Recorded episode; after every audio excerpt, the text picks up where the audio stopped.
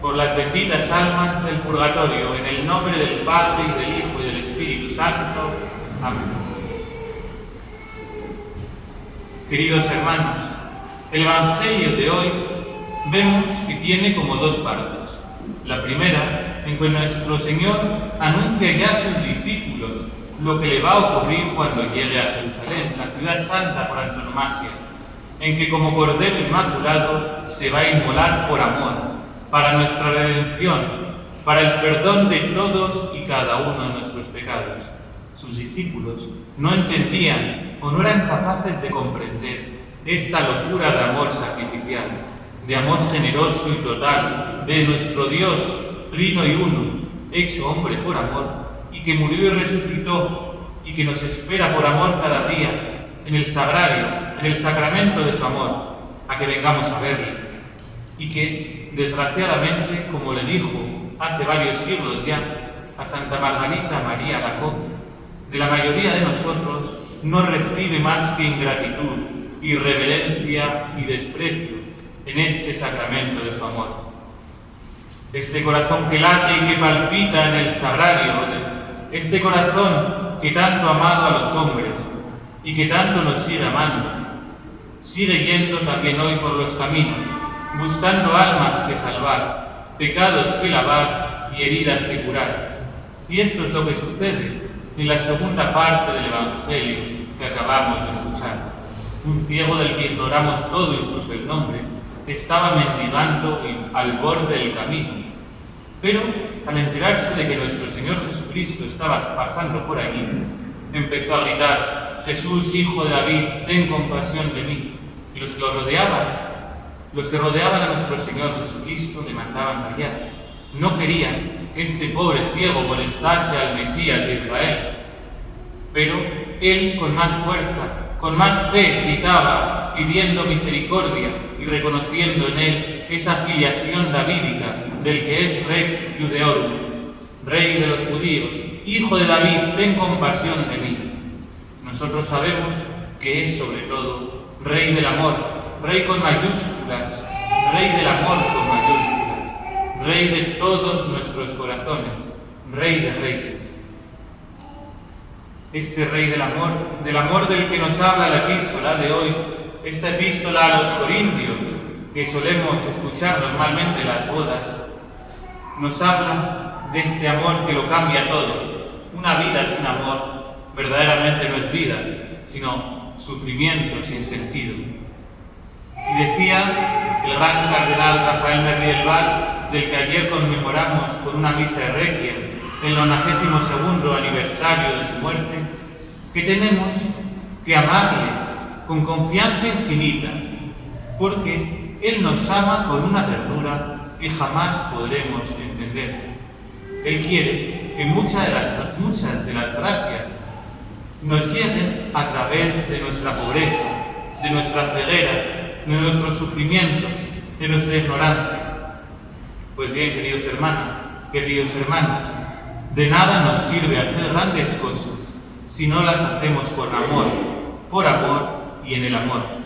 Y esto no es una excusa para no hacer cosas, por, para no esforzarnos, sino una llamada a luchar contra la mediocridad, una continua invitación a cada noche examinar si hemos amado lo suficiente, a prepararnos cada día por la mañanita, a ese encuentro con el amado, como dice San Juan de la Cruz: al atardecer de la vida nos examinarán del amor, preparándonos cada día, sabiendo que puede ser el último de nuestra vida, para amar al amor que no es amado. La caridad, nos dice el Catecismo, es la reina de las virtudes y la flor de las flores. Y es la caridad la que nos debe empujar a gritar, al menos espiritualmente, con nuestro ejemplo cotidiano, como hacía Santa Magdalena María de Pazis en su convento de Florencia: venid almas a amar al amor, venid almas a amar al amor que no es amado. Y como decía San Pablo: Caritas Christi purget nos, es el amor de Cristo el que nos mueve, el que nos empuja a salir afuera, a hacer el bien, a hacer lo que hacemos verdaderamente con todo nuestro corazón. ¿Y quién creéis que amaba más? ¿Este pobre ciego que gritaba y que quería ver a Jesús? ¿O los discípulos que no querían que se le molestase? Jesucristo mismo nos da la respuesta. Fides tuas te salvum feci. Es tu fe la que te ha salvado. No solo por haber creído, sino por haber alimentado esa fe con obras, dando voces, para que cuando pasa por delante de él, Señor, te escuche y pueda verte, y así seguirle y alabar a Dios, y que por tu alabanza muchos le sigan y le alaben también, para que todos la alabemos en esta vida y eternamente en la otra, para que muchos quieran a Jesús, no solo para ellos, para que, que se acerquen a Jesús y no seamos jamás como estos que le rodeaban, que no querían que nadie más se acercara a él. Seguramente se creían más puros, más perfectos, más santos que este pobre ciego, al que consideraba que Dios había castigado. Nosotros, al contrario, tenemos que invitar a muchos a venir a adorar al Señor. Hemos oído en la epístola que ahora vemos como en un espejo, pero que en la otra vida le veremos como Él nos ve. Pidamos la gracia siempre de verle y de vernos a nosotros. Como decía San Agustín, Señor, que te conozca y me conozca. En estas dos acciones está encerrada una gran sabiduría, una gran verdad.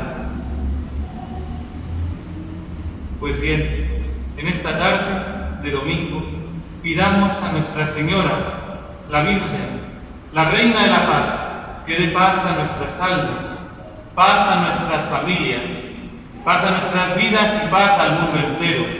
Y a ella, que es la Madre del Amor Hermoso, de ese amor que brota del Sagrado Corazón atravesado de su Divino Hijo, que nos dé la fuerza para buscar a Jesucristo en medio de las dificultades, pero también buscarlo en las alegrías de cada día, para que sea Él quien nos cure de todas nuestras cegueras y enfermedades, y nos explique el significado de su palabra, viva y vivificadora, para que, llenos de la verdadera caridad, del verdadero amor, podamos buscar ya en esta vida las delicias que esperamos gozar con Él para siempre en el cielo, y así sea.